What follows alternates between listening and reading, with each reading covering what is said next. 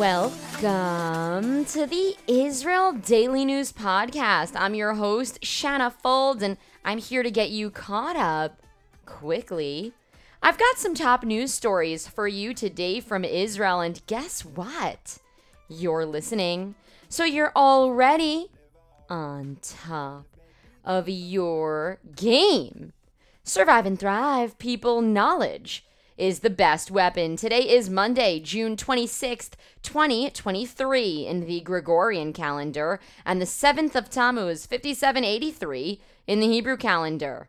I have a big day today as I am not only hosting the Sunset Series event as always, but I am the headline featured speaker tonight. After four years of running programs for internationals, bringing in high profile speakers, tonight I am the high profile speaker and I have a lot of emotion around it. I'll be talking about my research for the Showtime series. Ghosts of Beirut, which is a four part docudrama. So there's a little bit of a documentary aspect, but it's mostly drama and acting on screen. We went into the story of the joint CIA Mossad operation to remove Imad Mughniyeh who was a Hezbollah operative and essentially brought Hezbollah from the ground up. This is a terror organization that still exists today, and it got its footing in the 1982 Lebanon invasion from Israel into Lebanon and has been creating havoc ever since. In the meantime, the show is exciting, thrilling, and I had the opportunity to put in six months of focused research about Lebanon, about Israeli characters that worked to eradicate terror on the other side of the border. And I'm going to be talking all about the heads of state, the Mossad agents, and all of the people that were soldiers at this time that I got to interview for the research. I'm going to be talking all about that tonight at my event. The series was produced and written by the Fauda team. So if you're familiar with the international hit show Fauda, you'll know who I'm going to talk about next. The writers, Avi Issacharoff and Lior Raz. Lior Raz is also the face of the show. He's the lead actor of the show, are the people that I worked with closely to get this research done. And I provided my research to them so that they could write the show. It was awesome working with, I'd say, the top professionals in the Israeli industry. The mingle starts at 7. That's where we're going to have cocktails. And then at 8 p.m., I'm up. I'm going to record it. So I'll have it up on Instagram. And I can't wait to tell all of you how it went in tomorrow's podcast. Now, let's get to the news. Israeli authorities are condemning Jewish settlers regarding a slew of violent attacks against Palestinians that came as revenge after Hamas affiliated gunmen carried out a deadly attack on Jews in the West Bank last Tuesday. Four Israelis were killed, Jewish Israelis, that is. Now the authorities are saying this event was actually Jewish terrorism, and I'm referring to the revenge attacks. In a rare joint statement, IDF Chief Lieutenant General Herzi Halevi, the Shin Bet head Ronen Bar, and Police Commissioner Kobi Shabtai claim the revenge attacks, quote, contradict every moral and Jewish value and constitute nationalist terrorism in the full sense of the term. End quote. Within the past five days, hundreds of settlers have torched houses, cars, and opened fire in some cases within Palestinian villages. The IDF and Shin Bet plan to arrest any violent rioters and are increasing their forces' presence within the West Bank, or as some call it, Judea and Samaria, however you want to say it. This is to prevent any further attacks. Video footage shows several settlers storming through the Palestinian village of Umm Safa, some wearing masks, setting fire to cars and homes. The IDF was able to capture one of the attackers, and that was in an attempt to try to make an example and prevent the others. Defense Minister Yoav Gallant is urging the IDF to maintain order and prevent acts of uncontrolled violence by residents of the area. The Israeli police say they so far arrested four people. Four Israeli citizens were killed last Tuesday, and another four wounded in a terror attack near the settlement of Eli in the West Bank. This is the event that set off those revenge riots. According to the IDF spokesperson, two Hamas affiliated terrorists drove up to a restaurant and opened fire, murdering three young civilians. Near the restaurant, the terrorists fired again, this time at a gas station, and murdered the fourth victim. A bystander took down one of the terrorists, while the other was able to flee in a stolen car. The victims include 17 year old Nachman Shmuel, 18 year old Elisha Antman, 21 year old Harel Masud, and 63 year old Ofer Fairman. May their families find peace. Member of Knesset Simcha Rothman, who is also the chairman of the Knesset Constitution, Law, and Justice Committee in Israel, is proposing a bill to limit judicial review of government and restrict the use of reasonableness in the government's judicial overhaul plans. Reasonableness is part of the process that recently came to the public awareness here in Israel, and the idea is that the court is actually able to make rulings based on their assessment of how reasonable a case is or not. Of course, that is a simplification, but because the country has no official constitution and the courts have a lot of room to make their determinations, there's a lot of support to change this and eradicate it from the court system as part of the judicial overhaul.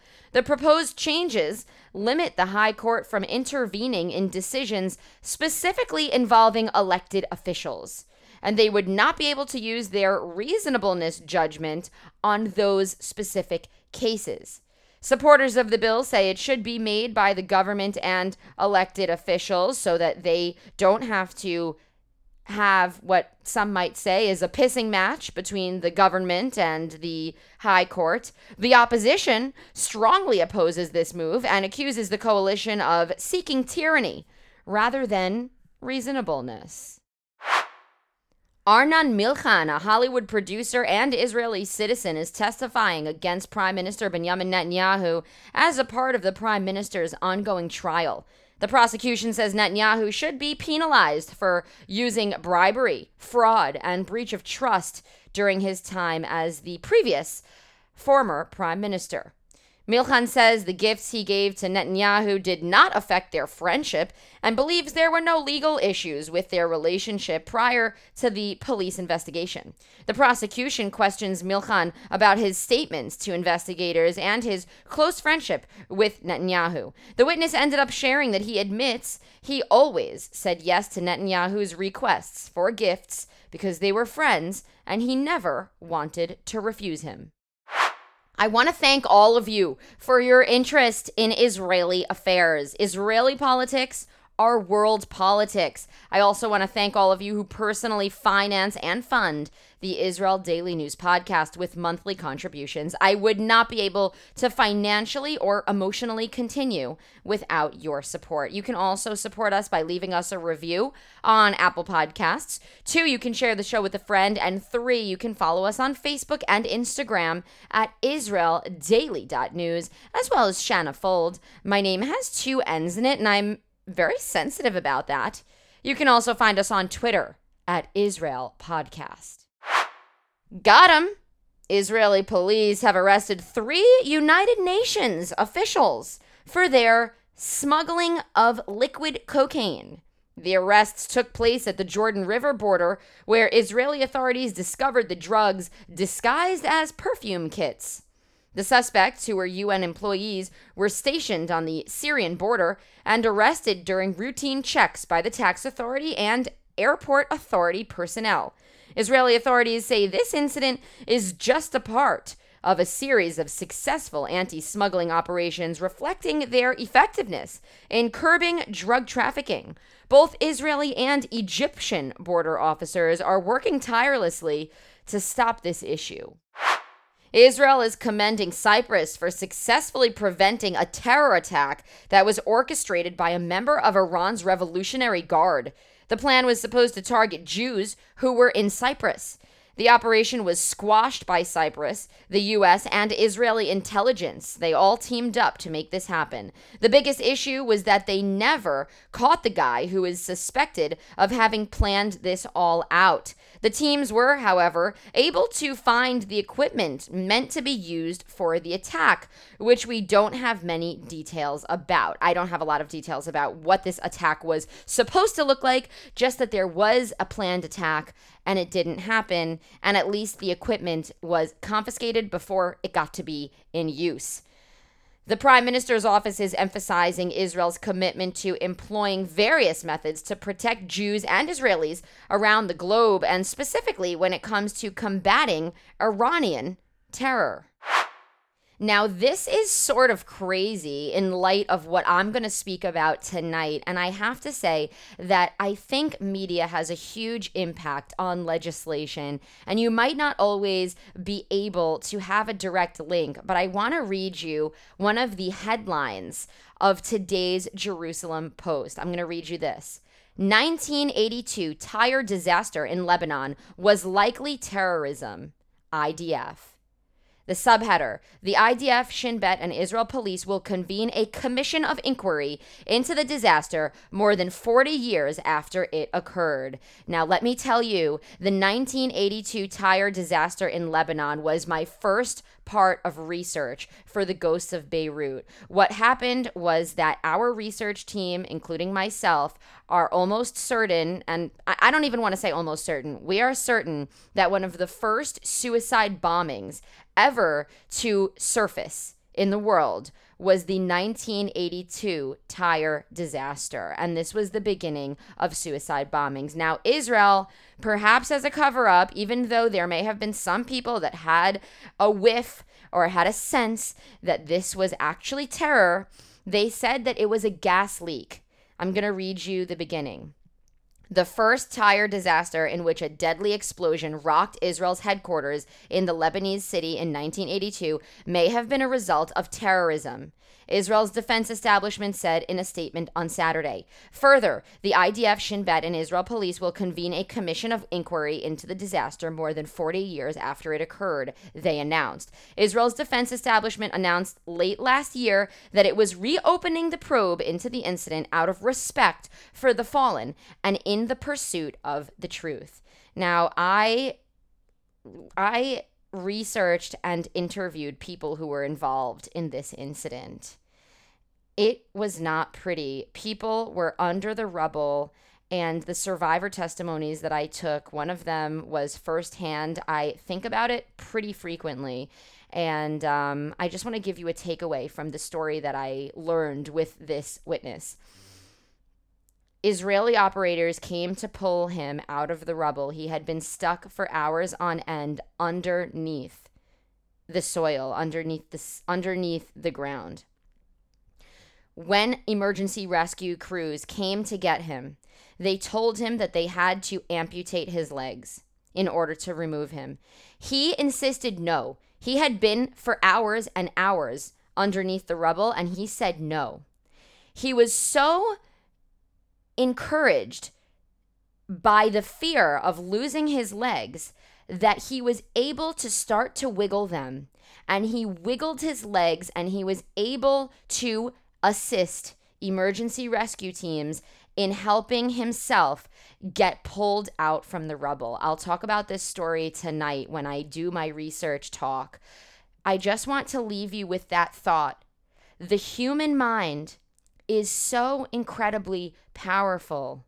Okay. And I want you to walk through your day today and every day, remembering that if you can get in control of your mind, if you can exercise your mind, if you can tap into the strength of your mind, you can literally do anything, even avoid having your legs amputated when you have been told that is the only way that you are going to survive even after you have been underneath the ground without a voice, not having even been able to scream for help for hours on end. That is the power of the mind. All right. Well, that is it for today's show. Today is Monday, June 26th, 2023. Tel Aviv has a low of 22 degrees Celsius and a high of 29 degrees. That's 71 degrees Fahrenheit for the low, going up to 84 degrees for the high.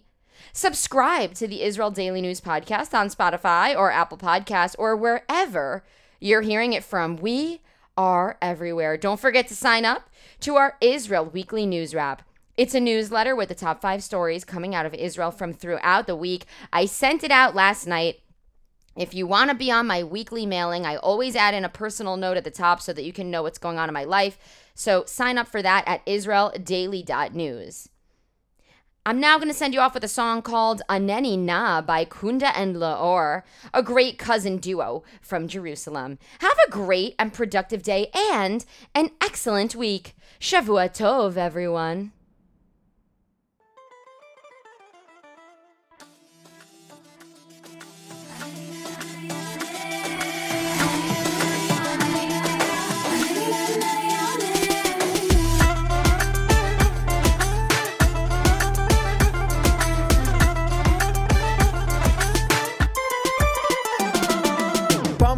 pumping this love from לב העולם ביט א' ב' ביט ביט בפנן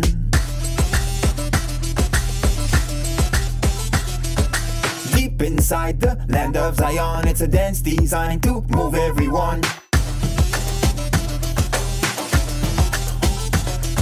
So yalla kulam, put your worries aside This beat is a sign, your body decides Yalla kulam, we won't let them divide Jerusalem sister